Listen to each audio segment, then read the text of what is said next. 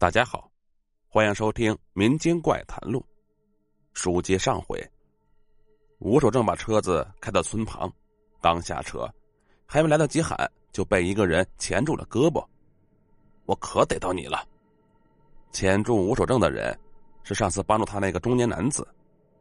男子说，上次大家吃了从吴守正那里面换的东西，全村老少都上吐下泻，有几个身子弱的老人和小孩竟然还丧了命。我正没处找你，你倒自己送上门来了。走，见乡亲们去。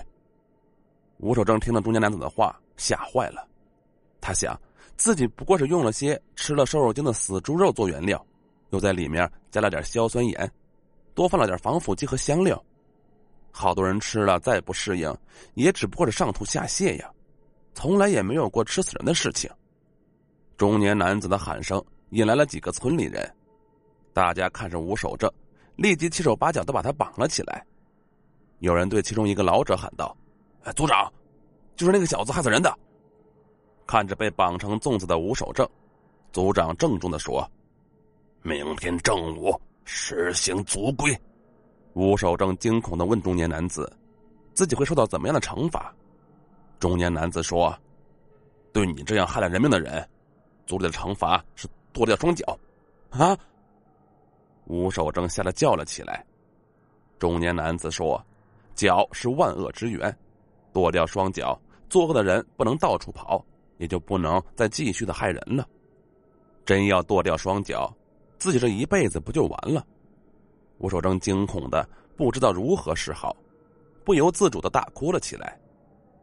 他跪在地上哀求中年男子：“大哥，你放了我吧！我八十岁的老爹躺在床上。”老妈生病住在医院里面，还等着我筹钱救命呢。媳妇儿快要生了，不能没有我呀！大哥，我求求你了。吴守正以头呛地，苦苦哀求中年男子。中年男子被他哭到心软，深深叹了口气，说道：“唉，放了你，我就要替你受过。罢罢罢，今天我就做件傻事，放你回去。”不过，我警告你，如果你敢撒谎，十年以后你会重受今天的惩罚。吴守正跪在地上发誓，句句都是实言。吴守正得了特赦令，连滚带爬的钻进驾驶室，发动车子，疯了似的逃了。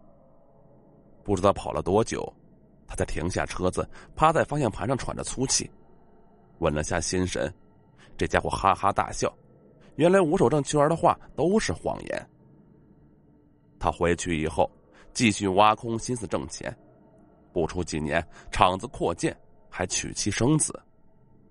偶尔，他会在梦中梦见那个中年男子。那个男子坐在椅子上，裸露的双腿以下没有脚。那个男子在梦中对他说：“别忘了你曾经的誓言。”吴守正每次从梦中醒来，都会大汗淋漓。日子就那么不咸不淡的过了十年，他的生意做的是风生水起，如日中天。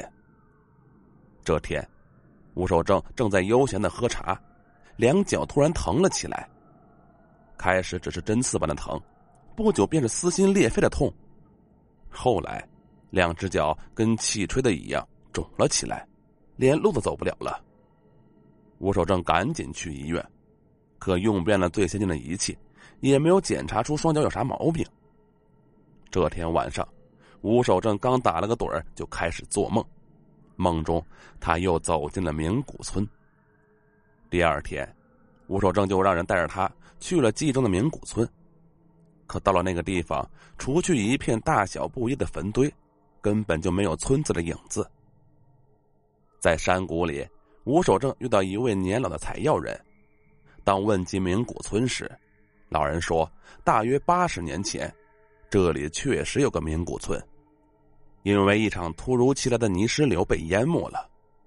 当时是在晚上，全村无一生还。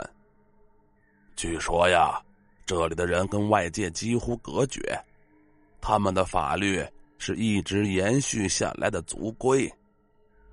这怎么可能？”吴守正跌坐在地上。那之前自己到底是穿越了，还是见到了鬼。